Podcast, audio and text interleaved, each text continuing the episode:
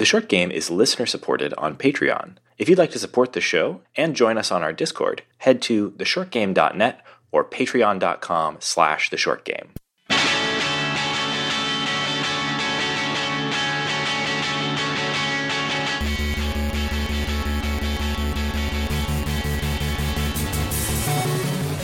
Welcome back to The Short Game. This is a show about short video games, games that respect your time. I am Reagan Kelly, and I am joined this week by my full complement of co hosts. Nate Heininger. Laura Nash. and Shane Kelly. And this week we are doing another sort of grab baggy type of episode, but this time with a theme. Uh, we are talking about, well, we, we've been talking for a while about covering uh, homebrew games for classic consoles. And we talked about whether we were going to do, uh, you know, NES or Genesis or Game Boy. And um, there's a big scene for uh, homebrew on all of those platforms. When we started looking at the Game Boy in particular, um, there's a ton of good Game Boy homebrew and a lot of very interesting stuff. Um, so, in order to kind of narrow things down and focus a little bit, I got very intrigued by something called GB Studio, uh, which is a tool for creating Game Boy homebrew games. Uh, and we'll talk a little bit about it in a, in a, in a minute. Um, but today we are just going to be talking about. We tried a few games for the Game Boy that were specifically created using GB Studio, uh, and we're going to talk about some of the stuff that we've played. And we've done some homebrew games before, at least one, right? Mini Mages for NES. Yes, I think that may be the only one that we've done, which is a bit of a shame because I, I always really enjoy homebrew. I think it's really interesting, and sometimes those games are really short. Yeah. Um, but it's also like, for some reason, I think uh, homebrew games can feel a little inaccessible to like, you know, your average Joe gamer on the street because they require, first of all, knowing that homebrew is a thing. That's the big one. That's the big barrier. At least that was the Yeah. big barrier to me. Uh, Mini Yeah, Mage finding opened that to me, the- but yeah. Oh yeah, And with Um, Game Boy, I mean, obviously, I did not play these on a, on a real Game Boy because I I'm not sure that I own something that can play these games except for emulating them on the computer. But we're talking about a console that came out in uh, like I was. I think I was four years old when the Game Boy came out.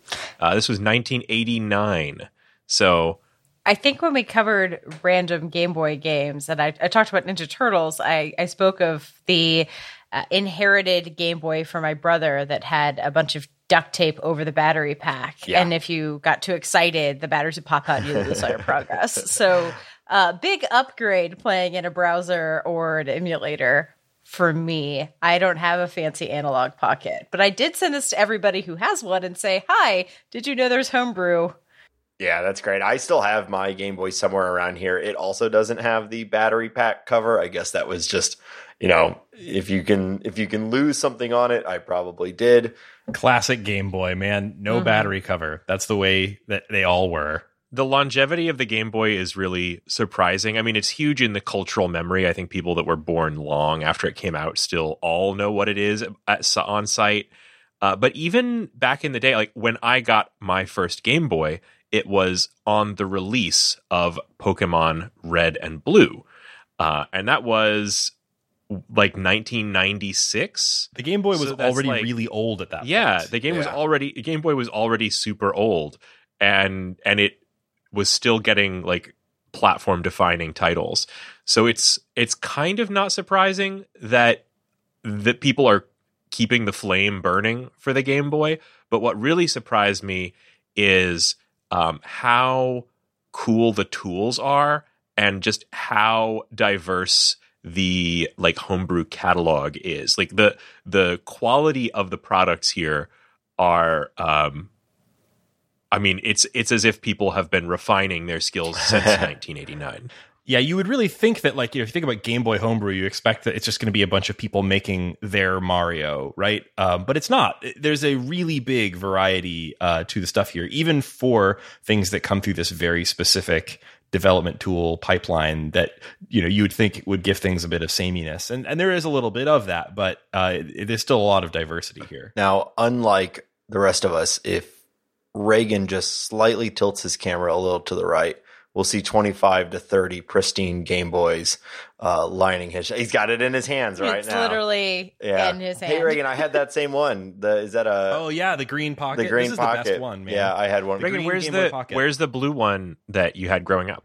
No, I had a. There was no blue Game Boy Pocket, as far as I know. You fool. I had a- No, I Oh, thought there I had a red. I got the red one for po- with Pokemon Red, and I thought you got a blue one with Pokemon Blue. I got a. I got a green one with Pokemon Blue. Right. So I had that, Laura, I had we that should contrast. we should go, Laura. because I had Pokemon Red, and I remember you being really mad that I could only trade Okay, I'm with just Reagan. gonna leave, I guess. Ah. Yeah, yeah. No, I, I definitely remember I had the green one because I, I wanted to. Well, I didn't I didn't think about this when I was receiving it as a gift, but it was uh it was color matched with uh the best starter Pokemon, uh Uh-huh. the the Bulbasaur. Wow. who is the best boy. Shots fired. So, Wait. Yeah. Oh, I guess green for Bulbasaur. I was like, but Pokemon Blue is Squirtle, and but Shane had blue hair. So this is all very confusing. that was. I, that was I'm just gonna That was, go. a, that, I, that I- was, a- that was an I- embarrassing time in our lives. I'm not embarrassed Uh, to have had a blue hair phase. I think you peaked. Laura has Ah. the receipts on uh, all of our embarrassing childhood memories, and we all appreciate that she keeps them quiet. Um, Re- Reagan and my childhood was tied together with a link cable. Let's put it that way. Uh, there's mutually assured destruction there, so I can't really speak out of turn.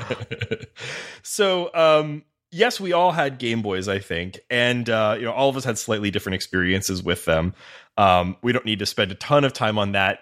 Everybody had a Game Boy. Everybody remembers roughly the same amount of stuff about the Game Boy. You played games on it. You you shone a light on it late at night so you could play it under the covers or whatever, all that stuff. Um, but I, I've actually been really interested in Game Boy homebrew for a little while. I've played a handful of things that have kind of um, hit the various sort of retro game enthusiast blogs I've seen. Um, so I had heard a little bit about GB Studio, uh, but it was only pretty recently that I played any games that were specifically made using it. And also, I took a little bit of time to download the tool and just poke around in it. Um, and so, just to start by kind of talking about what is GB Studio, uh, GB Studio is a free and open source game development tool for Game Boy homebrew games, and you can create games for the original Game Boy, Game Boy Color, uh, like uh, Super Game Boy, the the for the um, SNES, and also games that play directly on the Analogue Pocket. It has sort of a special export format specifically for that. In addition to, uh, it has an export format for playing games on the web. So this is actually a pretty interesting uh, feature of it is that it's designed not just for you to be able to export a ROM that people can play on their old Game Boy or in a Game Boy emulator on a PC, um, but you can also upload your games to places like itch.io and have a like one click play way to create a nice simple game that people can play on the web. Really interesting tool. And moreover, it is a uh, it's a visual game they, they call it a visual game builder with no programming knowledge required so i downloaded this and poked around in a little bit by opening some sample projects and it's really impressive how committed this thing is to being a code free development environment. Um, it, it is, you know, you create little visual tiles for things like scenes and you tie them together with little lines. You can set scripting uh, on on objects in the scenes, but the scripting is mostly done via little uh, little pickers and little drag and drop interface. It is very committed to being like very little typing involved, essentially no coding knowledge required. That's not to say it's simple. It's definitely something where you'd need to dedicate yourself to learning how it works, but it is all built into this thing, including everything from being able to, you know, create the game, uh, create the backgrounds, uh, create the music. It has like a music tracker built in that actually was one of the most interesting parts of it. It's got a very neat little sort of uh, piano roll style interface for building Game Boy music. Uh, and then it's got a kind of a build and run thing where you can click and play your game directly in it. And I think it's really, really impressive. The thing that blows my mind here is that there is absolutely someone out there who has made, who's like 16 years old and has made their very first video game for the Game Boy. Yes. I yeah, know, right? Right. Yeah. and and that's a hundred percent possible here. Like this is something where if you've got this app and a copy of something like Photoshop or something where you can create graphics that you can export as a PNG, because that is something you probably need to do separately. But basically, those two things, and you can make a game here. And uh, it's really one of the things that made me think about that I think is really interesting is like you know you see a lot of games with uh, tools like uh, Pico 8 where it's really focused on online sharing, uploading games to the web. This is ideal as one of those sort of like things where you want to create a simple game to share on the web. Um, because not only does everybody have access to a web browser and you can play there, but like Game Boy ROMs are tiny and there's a zillion ways to play them. And it makes it extremely easy to share these these works. I think it's a really And it's clever approach. a super great way if you are doing this as like a coding example or like a game design sample like being able to showcase your work on a game boy seems like a really good way to do it because you can you can bring it with you anywhere and then you can just hand it to someone and as we have already established everyone loves the game boy so Oh yeah. And there's just yeah, there's just that cool factor of like, hey, these things run on an actual Game Boy. Um, GB Studio's been around for a little while. It's on its sort of third major version, GB Studio three.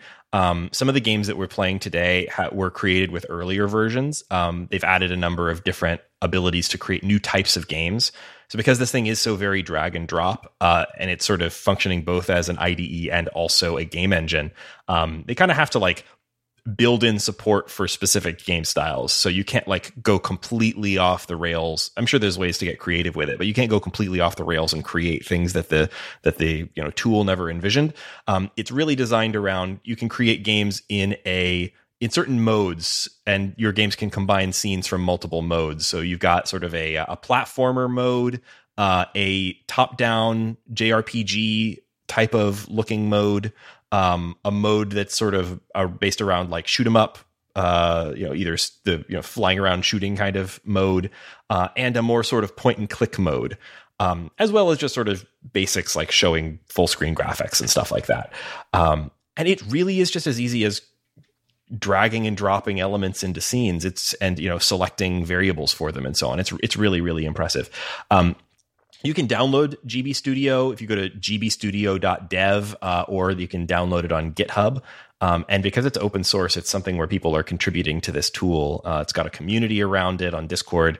Um, I don't know. I, I've only I only spent a you know an hour or so sort of playing around with the tool and reading through the documentation, but I can't say how I mean, I, it, it's so impressive. It's such an impressive tool, um, and so I, I really hope sort of you know people who are maybe making their first game or who maybe know a little bit of uh, of game design in other modes but don't want to learn you know uh, assembly language in order to put something on the Game Boy. This gives you a way in without needing to learn that like like the incredibly complicated stuff that you would typically need to know in order to create a game for a retro console. So the the first game that I picked to play really blew me away. Um, I absolutely loved this, and I feel like I've got a lot to say about this game, even though it is extremely short. Uh, I think this game Well, that's the entire premise of our show, finished. is it? Is it not? it is, uh, which I mean, hey, that is exactly why I love. That is one of the one of the reasons why I love this game. This is this is a perfect short game. Um, like this is something. It's so short that it literally could never have had a, a, a cartridge release on the Game Boy because someone someone would have to like carry around a physical cartridge. This thing is 512K, which is um, I don't really know how big Game Boy games typically are, uh, but this this game has just a ton of A plus full screen art in it, which is not common for Game Boy games. Um, so the game is called Possum Country, and it's by someone named Ben Jelter.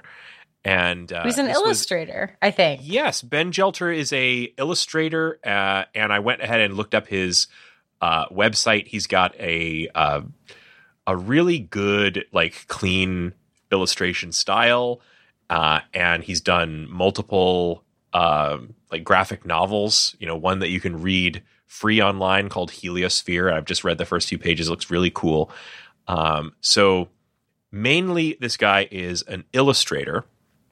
Um, I'm going to take a quick look. I think he, yeah. So so he has he has one other. Uh, he has two other people credited on this game.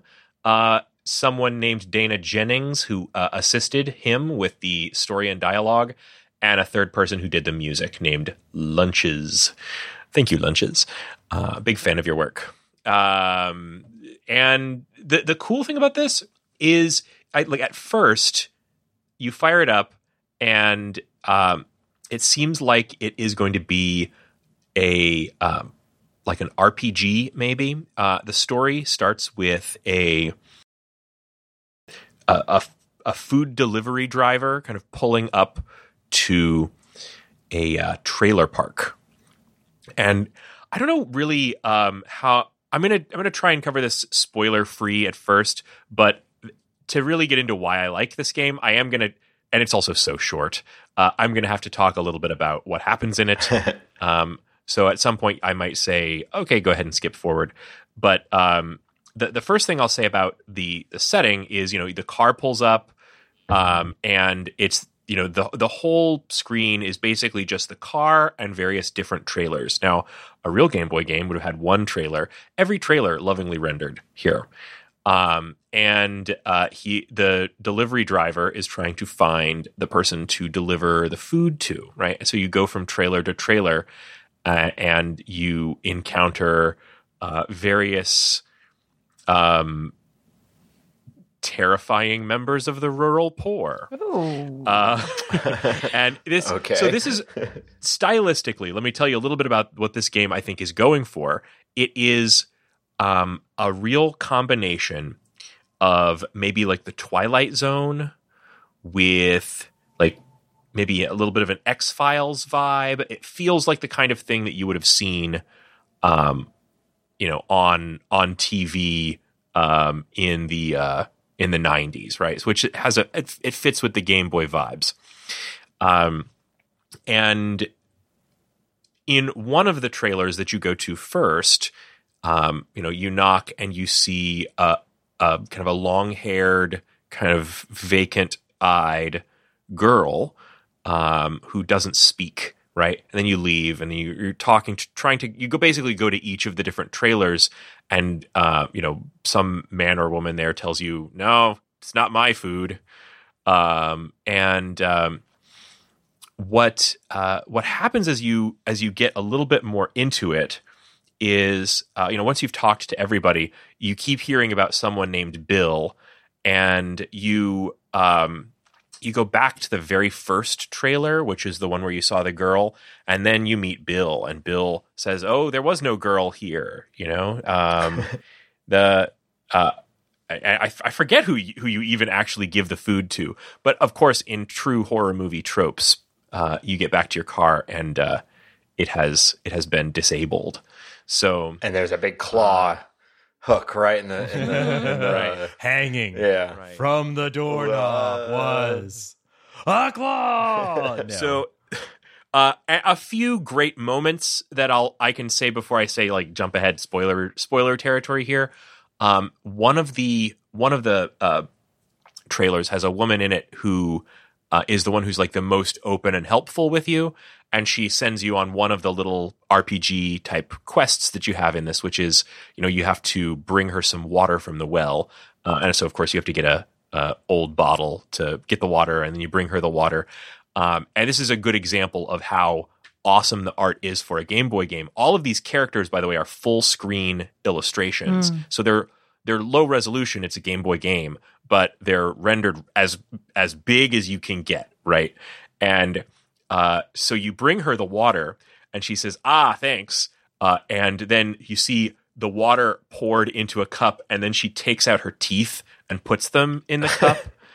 Um, and then she's smart. Now she's gotten much crazier looking because she's got this gigantic toothless grin, which is just a, a it's a great moment in kind of the escalation of the craziness of this. And by the way, all throughout, um, as you're walking around, uh, kind of in the walking around view, everything's pretty small. You know, the guy's maybe five or six pixels high. There are like these three or four pixel, very recognizable possums that are just kind of everywhere.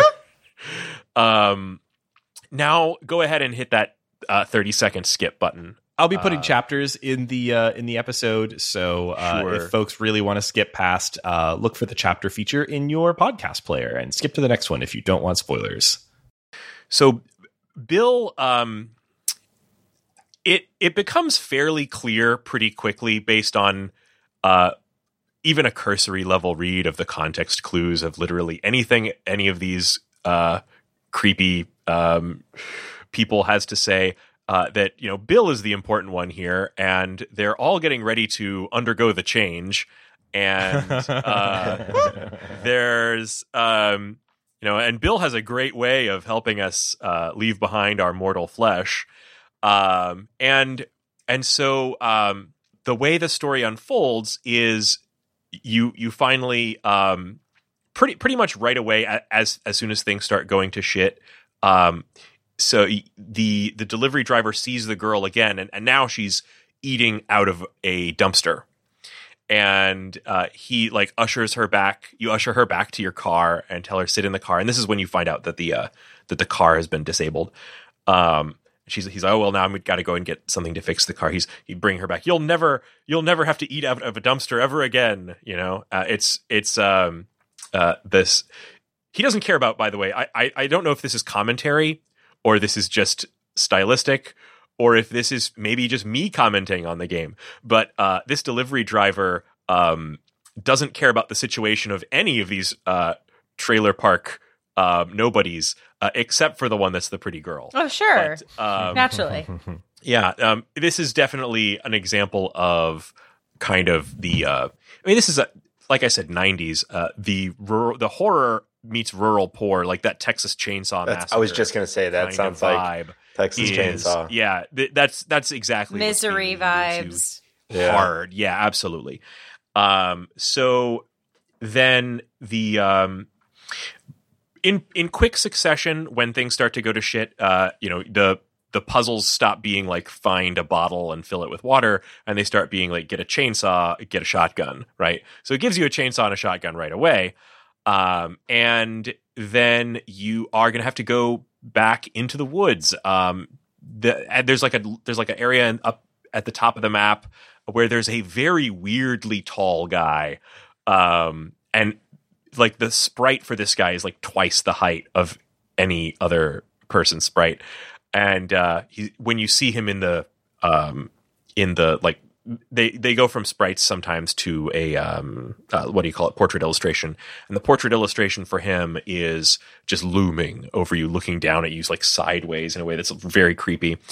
And um you know you have to get through there uh blast the lock off of uh, off of this gate uh use a chainsaw to cut through. And now you're in the forest where uh possums are trying to attack and kill you and you have to use the shotgun to defend yourself And there we have a you get- title. Yeah. And uh, then you get back to this old abandoned radio station where uh, you very quickly find a bunch of journals, Bill's journals, where he talks about all the people in town and uh, what. So these are all people who have been like cast out of society, and you kind of got that from from some of the things that they've said. They're all so- societal outcasts.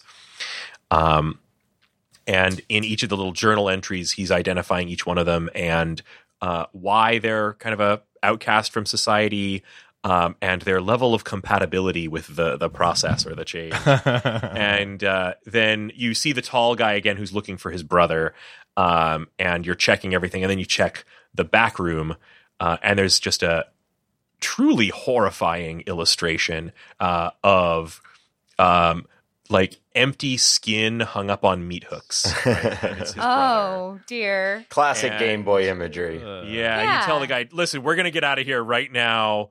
Uh, you and the tall guy leg it, uh, and you're making your way back. Wait, wait. Uh, Are you saying that you and the tall guy leg it, or is the tall guy Run. named Leggett? No, Okay. you and the tall guy are running. Thank you. Right. You and the tall him, guy, Don't look comma, back there. I'm leg it." sorry. I'm sorry about your brother. He's not coming back. We're getting out of here now. And um, on the way back, on the road back to the trailer park, you encounter the girl uh, again. She's come. She had, by the way, she was in the car. I forgot to mention, like she disappears from the car.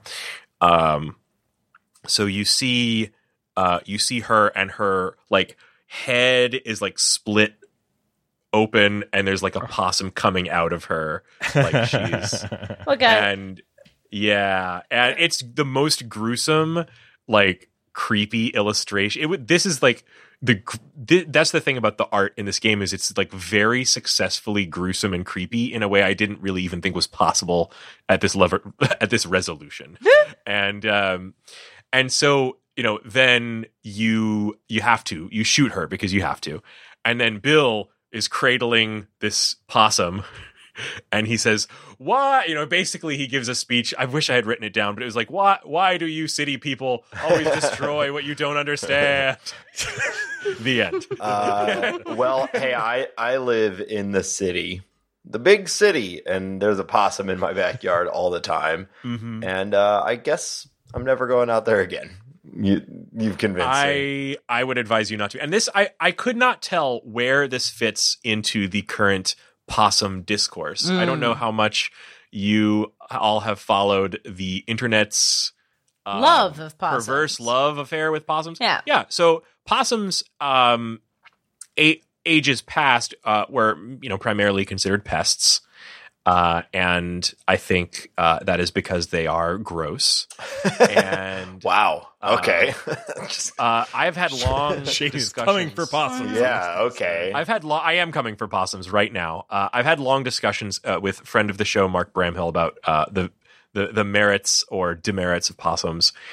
Uh, so shout out to Mark, uh, who's a real possum lover. I see. I know him For a more as a bird sitting- guy, so I'm not Yeah. sure if I but can he sent me trust. he sent me a lot of possum pictures at one point, and, and uh, I was not persuaded. So the um, I don't mind them. I'm not like af- I'm, I wasn't afraid of them until I played this game. But um, the the thing that you always hear about possums from the real possum lovers is the idea that they are like nature's um, like tick eradicator mainly. Like they're they're immune from they're immune to uh, Lyme disease, and they're and they eat five thousand ticks a year, and they are uh, immune to rabies, a- et cetera, et cetera. Right? I don't know how many of you guys have heard these things.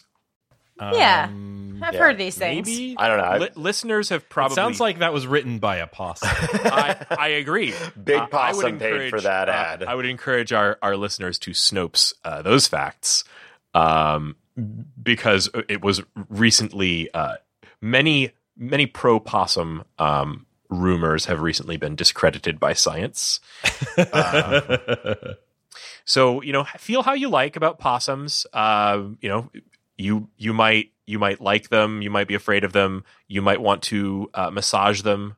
What? Uh, such as, have you ever heard seen the possum massage lady, Reagan? You know, There's a oh, lot. I do. yeah, I have seen the do- possum massage lady. There's a I lot do know that going Follow first on image. YouTube. Thank you. there, No, there's a whole YouTube channel. I used to. I- I used to. her, sub- her I used channel be I think her is called Me Me Pearl, Mhm. um, or something like that, and she is a uh, possum rescuer, and she um, goes on YouTube to teach people how to properly um, massage possums, What- which I think is delightful. It's a great YouTube video if you want to check it out. well, this giant. I mean, this is a big possum. It's eaten. It's at least five thousand ticks. Uh, it comes and sits on our fence posts, and uh, we'll all be hanging out out there, and it's there just hanging out sometimes, and it's kind of terrifying with its rat tail.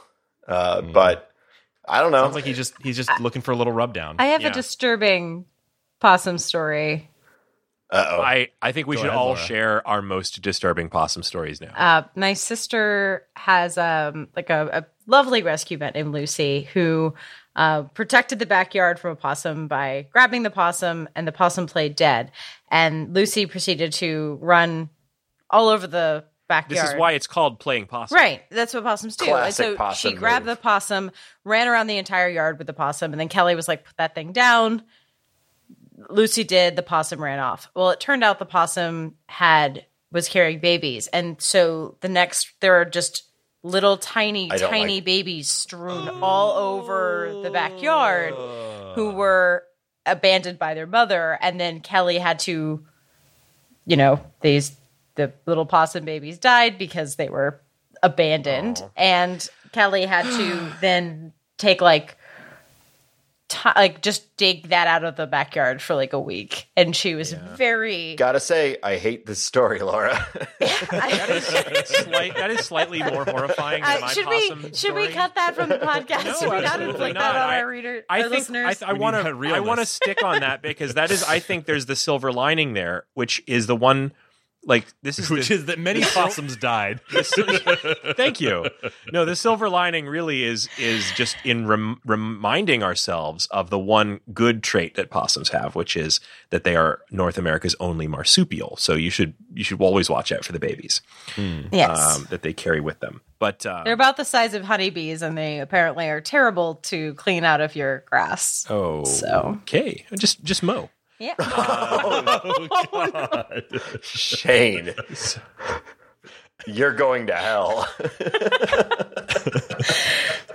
This So- show is canceled. Shane, please pack your. You can Mark, that. Mark has just Mark has never Mark is leaving the Discord. Mark is never going to talk to you again. Sorry, again. Mark.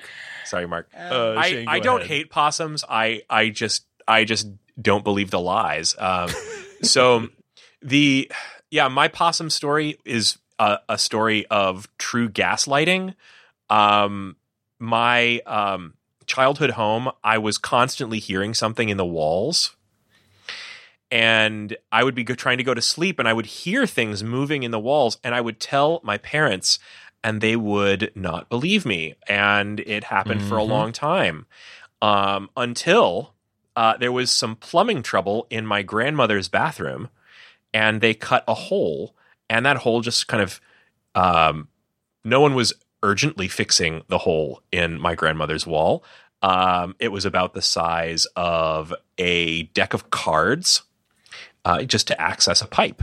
Now, weeks go by. I continue to complain about the nighttime noises that are there's scratching right next to me.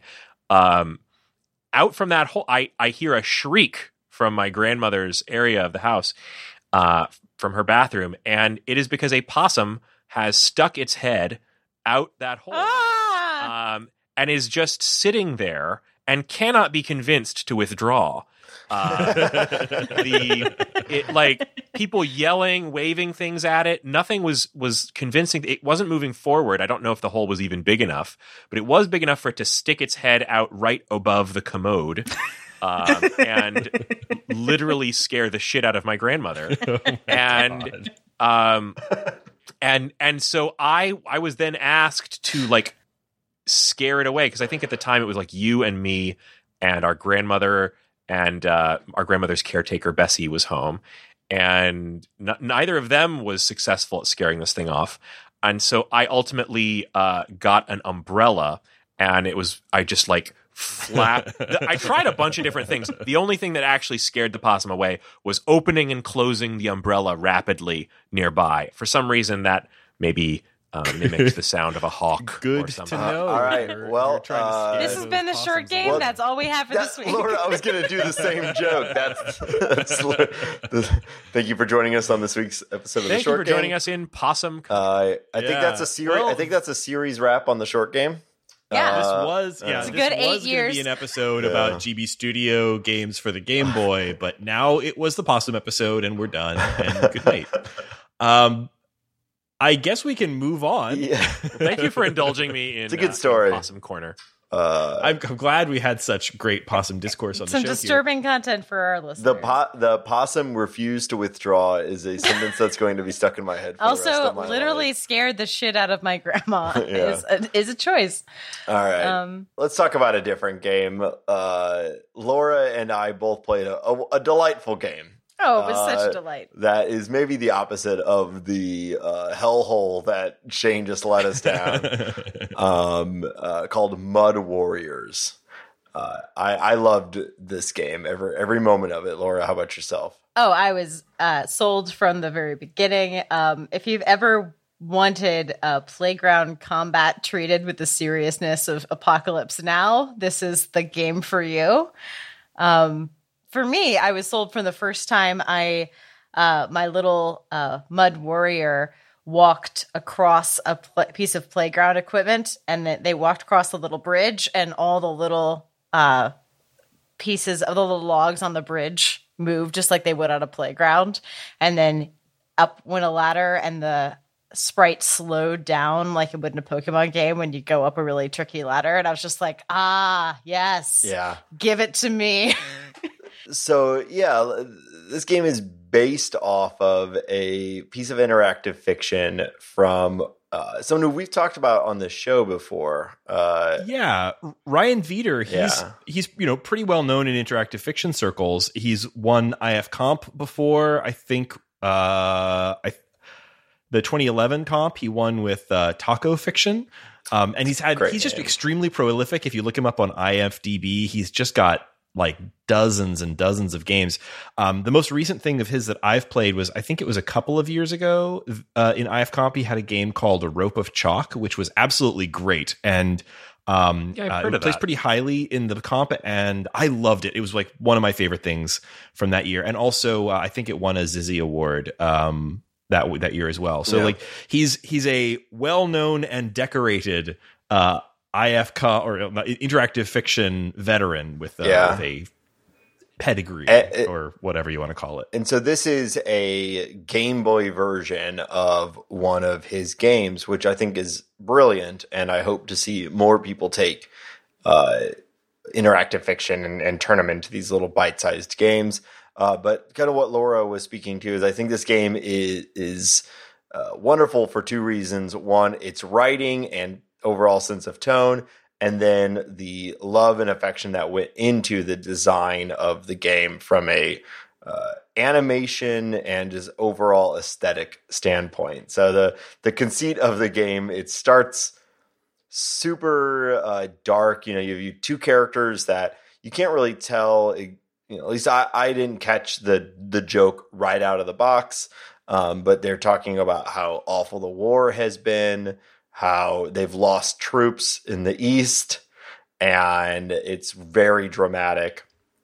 And then a character enters in, and it's like, they're crazy. They've gone beyond enemy lines. You know, the music, it's Game Boy music, but it's it's very tense and and they're like, it's an ambush, and uh and the character throws, you know, you can't really tell, at least I, again, I, I couldn't tell 100% what it was, though you, you have an idea, and it hits the character, and they're like, he's crazy. This third grader is out of his mind.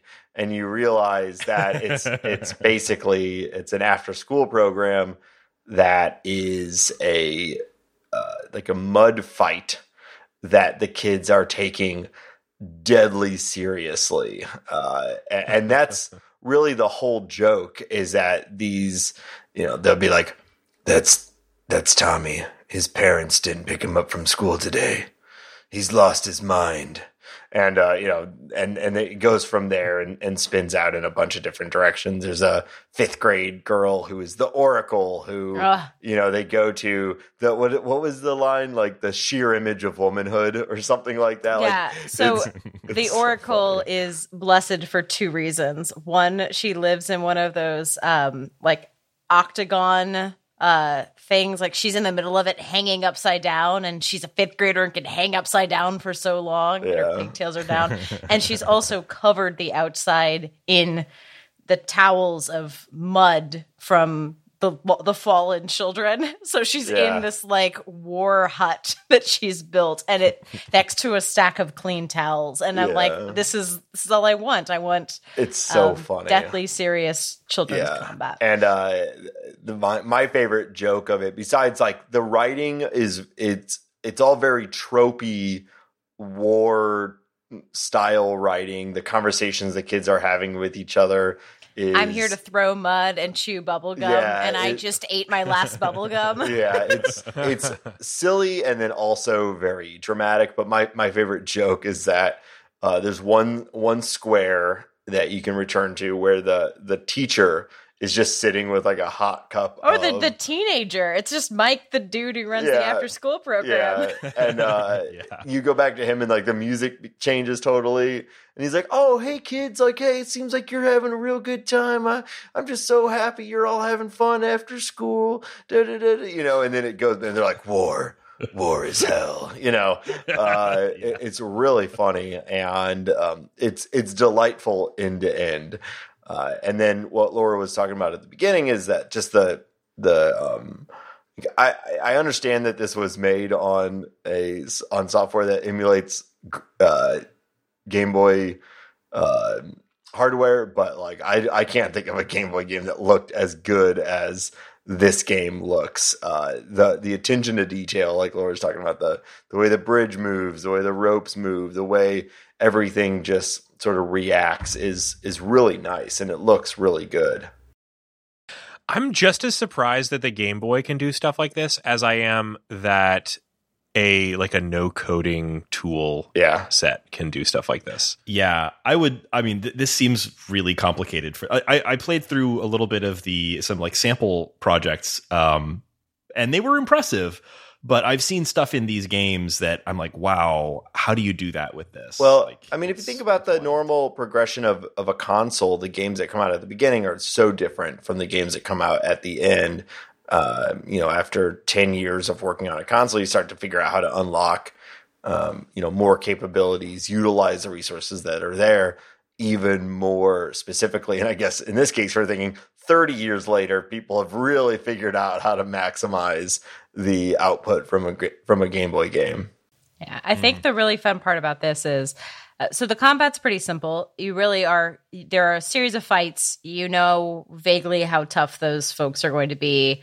Um and you have to go collect quarters to bribe Mike to give you stickers, which are considered your power. Um so it's a very like cute little loop, but so it's a bunch of exploring. The combat's pretty simple once you are stronger, you will win. But the dialogue is very fun in it. So even while you're watching people throw balls, you're like, ah, the bad kid will stick a rock in the clump, and he's Yeah. a he's a tool, and that kind of thing. Um, The the third grader doesn't call the other kid a tool. I'm calling the kid a tool. Yeah. Let's be clear. Uh, but I found it really. Um, like I said, I was in from the bridge, but the moment I knew I was in good hands is when you exit your uh, General Shaquille. After you've been talking to General Shaquille and you've gotten your mission, uh, you exit out the back, and then you realize you've taken the slide down. Yeah. was like, nice. I'm sold. I, I, I just love the the writing again is, is so funny. The the teacher will be like, "Oh, isn't it fun that I made you know the the dodgeballs? Whatever team gets both dodgeballs first wins." And then it'll be like, "This the orb of Zalanthor has been lost for a millennia. We're trying to recover it from General Betsy." Uh, yeah, Or you go to the gate that, that shows the parking lot, and it's like, the doors are closed. You dream of home. Someday you will return there, but not now, not until the war is done. Yeah. Or it's like time for your mother to show up and pick you up. across uh, not from this, this the brown pits of despair the, where the mud expands across all that we know. There the grass is green and grows. There where my home is you know it's And eventually you realize it's because there's some kind of like resodding project that's happened in the backyard. So they've just like, they screwed up. Yeah they like they were refinishing the school and it rained really hard. And now there's mud everywhere and it's you know the this after school attendant has turned it into a little game and the kids have taken it way too seriously I mean, you talk about short. This thing is maybe 45 minutes. Yeah, probably 45 minutes to an hour. Um, yeah, it's it's great. It's fun. Like if if uh, if I had this as a kid on Game Boy, I think I would love it. Uh, it's not your classic. You know, most Game Boy games were like, how can we make this where you're going to want to play it uh, for a hundred hours? This is you know a, a pretty tight experience, but um, and there's really not any. The combat is like Laura said, it's pre-scripted. You just if you have a higher star count, you're going to win or even just a matching star count.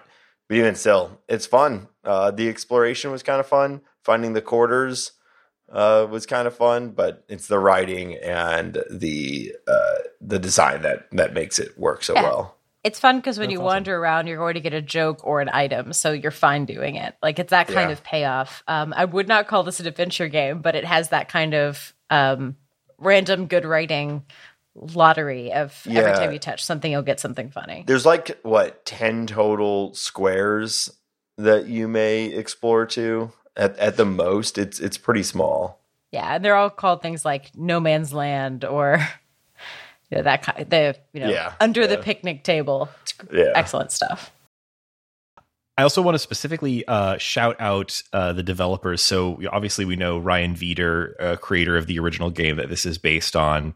Um, but uh, this is developed by Polydux and Lance Campbell, and Lance Campbell is a member of our Discord. And uh, I, Thanks, Lance. I didn't Yeah. know that. Nice. I didn't. I didn't say because I wanted to. Uh, I wanted to make sure that you guys. You know, I. I. I also really enjoyed this game, but I. I, I thought I'd let you guys uh, take it because I, I didn't want to be the the guy who was saying like, "Hey, I'll I'll play uh, my buddy's game and let that color." I'm glad you guys really uh, really enjoyed it uh, Oh. because. Uh, it, yeah. Hey, Lance. Uh, Yeah. thanks for for suggesting we check out your game. It was really good. It's Yeah. excellent. I'll also give a shout out to Polydex just because uh, there was another game uh, by them that I was considering called Sludge and Sorcery, which is a RPG that looked excellent. Uh, I just didn't have time to get to it. So uh, yeah, I think Polydex has other games that are for Game Boy, and I'm not positive if they are made using GB Studio. this one Um, is, but I just didn't have time. Oh, okay. Okay, I, I had a hard time telling in, in a lot of cases because many games do sort of very, you know, proudly advertise "made with GB Studio" as part of their, you know, their credits, and others, you know, maybe that's not as important to them to, to put out front, but it's, you know, you can find out if you if you're curious. Um, so gathering together a list of games to play for this episode was a little tricky. Um, not all of you, know, but if you are looking specifically for GB Studio games, there is a tag for "made with GB Studio." On itch.io and pretty much everybody making games with with GB Studio publishes them on itch.io because it's free and there's an easy way to export a HTML5 version. So you can get a nicely hosted uh, you know web page for your game where people can check it out. Um, and so it's really nice that there is a sort of filterable tag for this if you go look for it. Um, so uh, the next one I, I so one that I was really excited to play um, and and I did like a lot, um, but I didn't. I don't think I was quite as into it as maybe Mud Warriors. Uh, was Deadeus by Izma. Uh, Deadeus is a uh, another sort of adventure game with a top-down RPG-esque looking visual style kind of thing. Um, it's a it's a horror game, which what I was very intrigued by the idea that there are, so many games. If you browse through the GB Studio tag on itch.io, there's so many games that seem to be doing a horror thing, kind of like uh, Possum Country as well. Um, but Deadeus has been out a little longer than some of those. I'm pretty sure it was made with an earlier version of, uh, of GB Studio. So it's a little um, more kind of graphically sparse, although it does have some really good creepy imagery that's occasionally, you know, either like full screen images, that kind of thing. But what this game does really, really well is just sort of like a a feeling of foreboding and you know like a slow unnerving you know passage of time. Um, i was reminded a lot of things like so it takes place over a course of three days um, in a in a small town. And uh, you begin the game by having a nightmare where you uh, uh, hear from a terrifying god that they are returning and they will claim they're going to come back and claim your flesh and uh, that it will be the end and so you awake and you go around this little town and talk to some of your you're a kid it has a very sort of um, pokemon look to it I think to the to the pixel art. So it has that look of sort of like a top down view of a small town, uh, and everybody has this sort of little like cute pokey uh, Pokemon pixel art style, um, you know, from the Game Boy uh, style sprites for everybody. Um, uh, but you go around your little town talking to the other kids, and all of the kids are having distressing nightmares. Um, and all of the adults seem to have something to hide. Uh, and so it's basically an adventure game. You're you're going around collecting items, um, some of which are important for you know uncovering things, things like keys, or or you're trying to find hidden hidden rooms or areas to uh, uncover the secrets of the town. Um, but it is it is very creepy. Uh, surprisingly creepy for a Game Boy game. I thought like I, I didn't think it was. Um, I you know I was never like bolt upright in bed or anything from this. It is still you know it's it's still on a uh, on a tiny screen. Uh, but it has a definite you know what what I was most reminded of is like you ever see these like creepy pastas about like a haunted game you know like uh, my of- uncle who works for Nintendo style. yeah, or or like that. th- My favorite is that really really old. If you haven't ever seen it, you should Google like the creepy pasta about Godzilla for the NES, where somebody like finds a copy of the Godzilla game for NES at a at a thrift store or at a garage sale or something, and then has a save file on it from some kid that died or something like that, and then creepy stuff starts showing up in the game. Um, it had that sort of feel to me. I think mainly just because it's a retro game uh, with like a creepy story and some weird imagery, but it still kind of it was it was unsettling in that kind of way. Um, and uh, it had good good music, good sort of creepy music. I will say that I found it a little annoying the way the music looped. This might have been a technical limitation, but it was one of those things where like you'd cross from one screen to another, and the the music would start the loop anew, you know, and you do that after you know after three or four hours of playing a game, and and you get kind of tired of the music looping in weird, unpleasant ways. But um, it is it is just really really well done. It's um it's a a fairly lengthy thing. Um, not not super long. I would say like you can probably play this thing in like three hours. Um, it's designed for you to play it multiple times because there are eleven endings. Um, some of them are like easy to get and kind of trivial. Like if you leave town, which you can do at almost any point, then you get an ending, which is I left town, right? Um, there are, I think, two kind of main or most interesting endings, and uh, I didn't get either of them. Um, uh, and I ended up having to look up some of the details about them because uh, both of them are the kind of thing where like you need to know about certain things that it's really hard to discover on day one of three. Um, so if you, I'm still trying to keep things kind of vague. If you want to do certain things involving the cataclysm that happens at the end of the game, you need to prepare in advance in ways that are hard to know how to do unless you've seen the endings already. Mm. Um, but once you do know, uh, they're they're not that hard, so uh, it wouldn't be that hard to go back and do another you know another playthrough. Um, and uh, it does have just sort of like uh, uh I don't know. Uh, it, it, the, the, main thing that I'd say about it is like the, once you do know about those endings, the things that you can do in this game um, to either try to prevent or bring about the cataclysm that it is building towards are not the sort of things that you would expect to be doing in a Game Boy game, is the main thing I'll hmm. say. Um, I found it really surprising and creepy. And I don't know if I need to go into details about spoiler stuff here. Um, I think I'll leave it at that. Um, but I would definitely recommend this one. Um, it's on itch.io. This is another one where you can sort of, um, you know, download it for free or name your price, but you can, you know, it has a suggested donation of five bucks. So I say toss these, toss this developer uh, his five bucks. But you can also buy this game on cartridge. Um, a bunch of the games in the episode we're talking about today have had or currently have cartridge releases available. And uh, this is one you can get it from Incube8 Games. That's I N C U B number eight. Um, and uh, they have what looks like a really nice professional cartridge version of this. Um, and I think that would be a really fun way to play this game. Uh, so you know, give that a try. Um, but yeah, I, I, totally recommend checking out Deadeus. I, I, think it's one of the more well known uh, GB Studio games. Um, I've seen it talked about on blogs and such in in other places.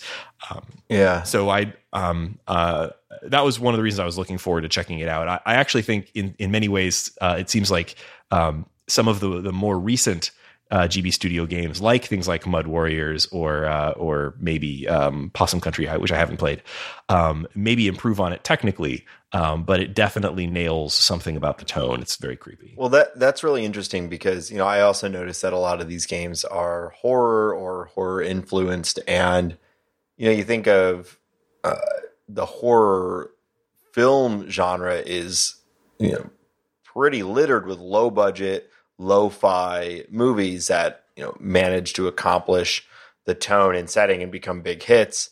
So I wonder if there's something to you know Game Boy at this point. It's as lo-fi as you can get in video games, but uh, horror doesn't really matter or doesn't really care about the um, the medium. It's actually a great place to tell these sort of spooky stories.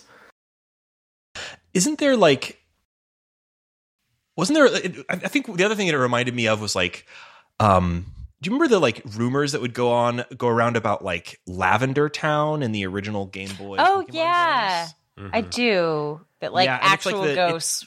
Yeah, well, I mean, you know, in the Pokemon world, there are just like ghost Pokemon. So like ghosts are just a thing that's around and you can catch them in a ball. But like they were they were like I can't remember the details now, but they were like creepy stories about like what's really going on in Lavender Town or something like that. Personally, so I I would think uh, I would like it if we would move on. I'm getting kind of spooked right now from this this Well, conversation. I think the, the reason I bring it up is like I think maybe some some people from our generation are like primed for um you know being open to creepy or unsettling stuff in a Game Boy context specifically, Mm. and maybe it has something to do with those sorts of. It uh, was that there was a tone that you could play that would make you lose your mind.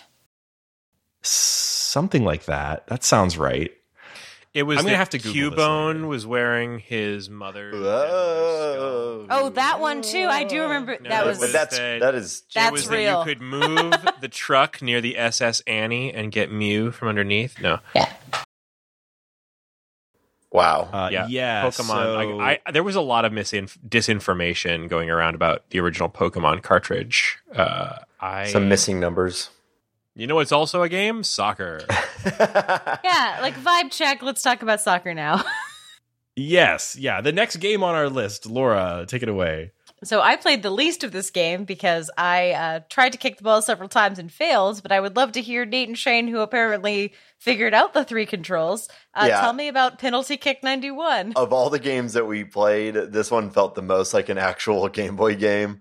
Uh, in Yeah. that it was kind of inscrutable and uh, and I I Lovely, but a bit janky. yeah I, I played it for a little bit and it was like okay I get it. Uh, it's a it's a penalty kick soccer game where you are either kicking the ball or trying to defend the ball, and there's two buttons, or there, there's move left and right and kick, and it's Yeah, surprisingly I would difficult. compare it to I would compare it to like uh, golf video games where you have multiple kind of um, meters to kind of dial in your shot.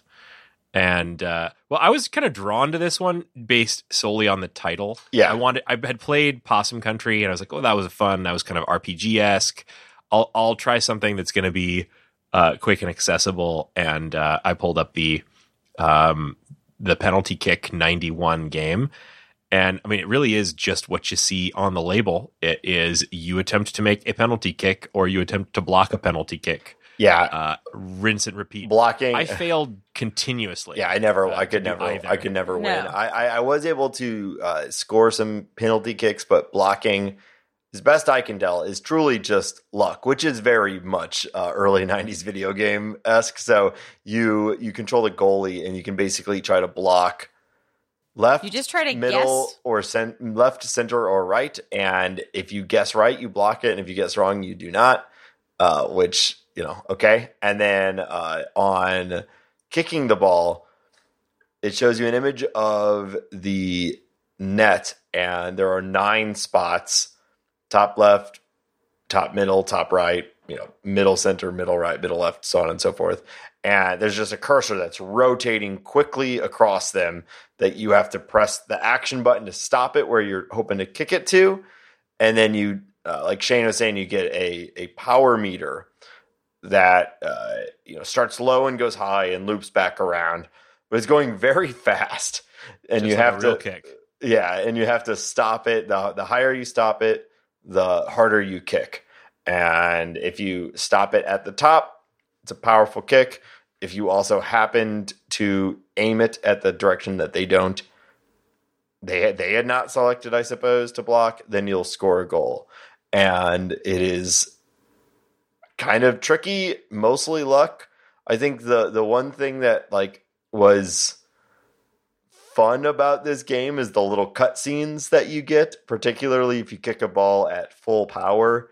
You kind of get anime action style things with like uh, you know, like a like a diagonal cross across the screen where you just see a foot with like action movement in the back kicking a ball, but you know it's all still framed. Uh, and then you see like two hands with a ball going right past it, and then that's it. First person to five points wins. I never won. Uh, it was fine. I, I think they were trying to recreate a lot of this these bad games from Game Boy era that you'd be like, oh, penalty kick. That sounds fun. I like soccer, and you like rent it or buy it, maybe even play it, and a half an hour later, you're like, I don't know. I don't know what I'm doing with this game, and it goes into your sleeve that you uh, you know take out on a card on a road trip again and have the exact same experience over and over, trying to figure out.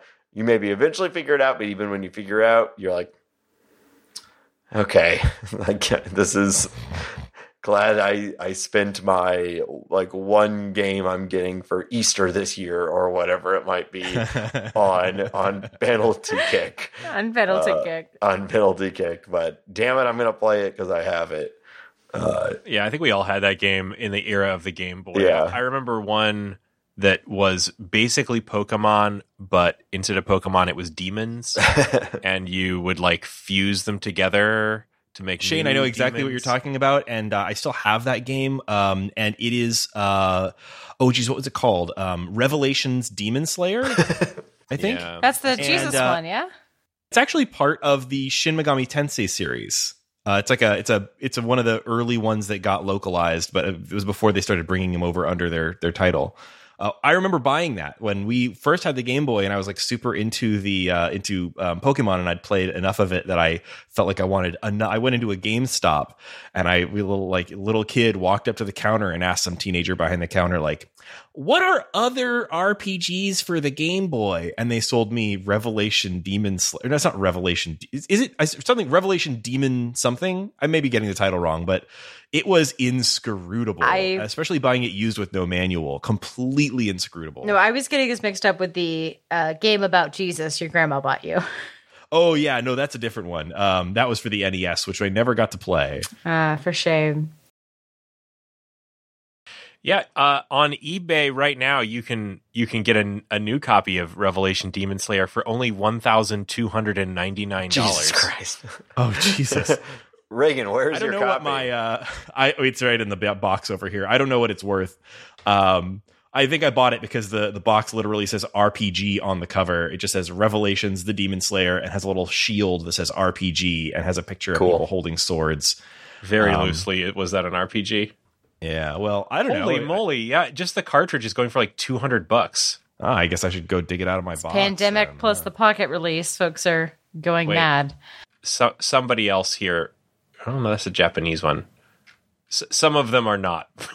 yeah. Some of them are I don't think it's I don't think it's like bucks. ultra valuable or anything. I don't think I'm sitting on a gold Yeah. mine here, but uh, someday I I do plan to go back and play enough of that to like wrap my head around it. Now that I actually quite like the the Shin Megami Tensei series, um, but yeah, it was inscrutable to me as a wha- whatever age I was when I had it. Inscrutable. Well, what's next on our list? Uh, I can talk about. Uh, oh no, Laura, you next. What's next on our list? So I only played cozy games. Everyone else is playing horror games. I'm um I went from uh, a game where kids took uh, a game and made it very adult and to um, basically Totoro. So I I continued my children's theme. Um, in this one, uh, much like uh, my neighbor Totoro, An Autumn with You by Leaf Thief.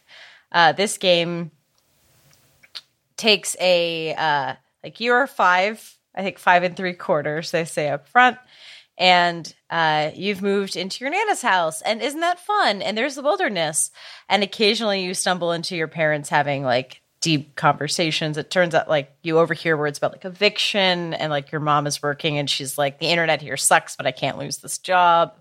Or like you want to go into a room and you hear like loud noises coming in, so you don't go in, and there's that kind of stuff going on. But you are a kid, and maybe there's a magical spirit in the forest. Um, it's got that um, kind of a point and click style, but there's no inventory. You just pick up stuff, and then after you've picked up enough stuff, like you can, uh, if you pick up cocoa powder and milk, and you go to the stove, you can make hot chocolate. You don't have to be like, make hot chocolate, combine these three ingredients. It just kind of auto plays it.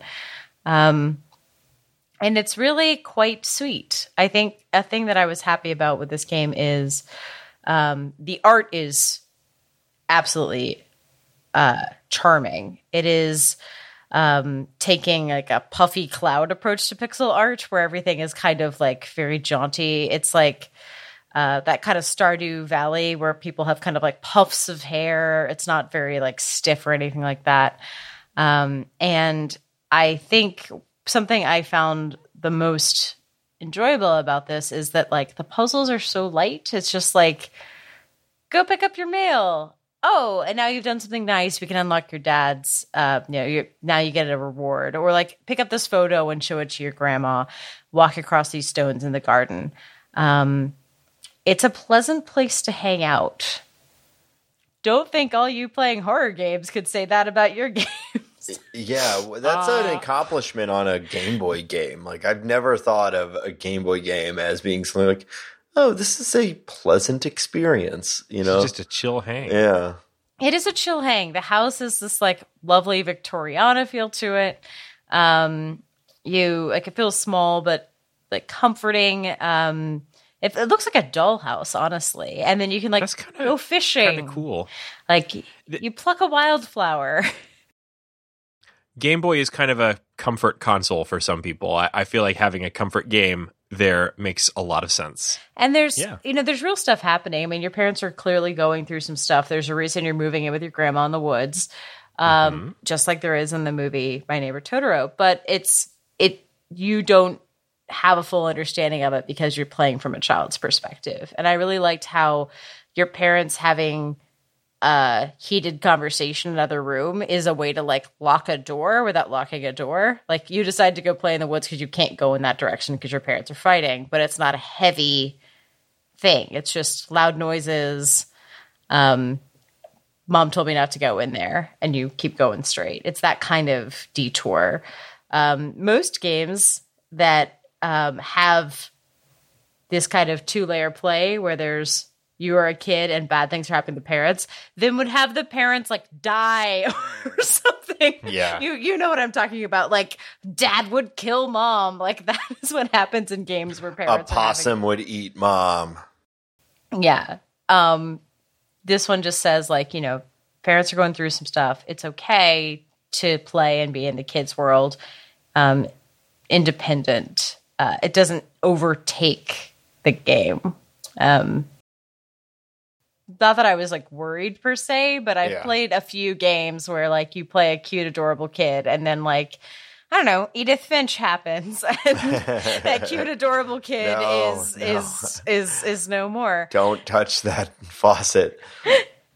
I love the water. No, yeah. um, yeah. So I, it was nice to play a game with that kind of balance to it. Um, and just a lovely, lovely art style.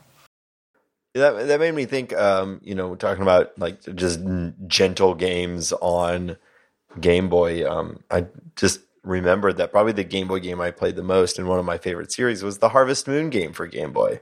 I loved that game. Mm-hmm. It's uh, I don't. I generally think of my time with Game Boy as either Pokemon Mario or like inscrutable games that I could never figure out. Uh, but Harvest Moon was was a nice one. Yeah, I def- I think I had that one too at some point.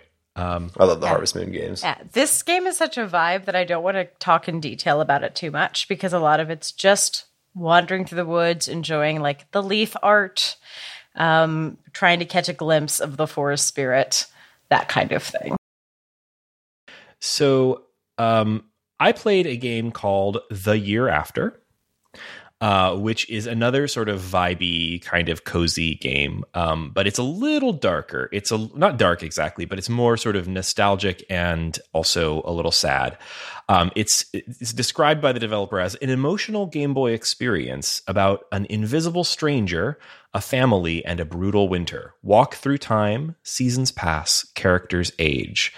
Um, it's uh, it's done in a you know very uh, it, like a lot of these it's kind of that, that top down um, perspective walking around as a tiny little uh, rpg style sprite um, but you're playing as a little guy in black who looks kind of like a ninja and so you're like what is his role here um, and you're walking around and being ignored by uh, characters who can't see you. Um, you walk through, you know, across some uh, some valleys and and rivers and through a canyon, and you come across a little house.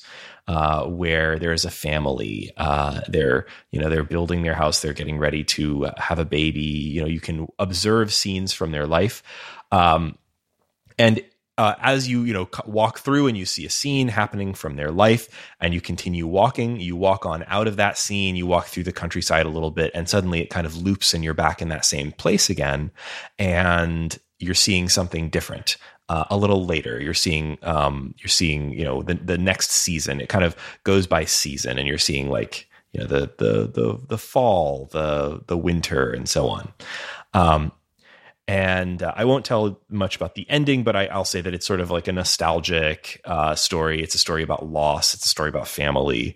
Um, and the thing that I think is most interesting on this one is that the developer right on the page says this is best played with sound on a Chrome web browser.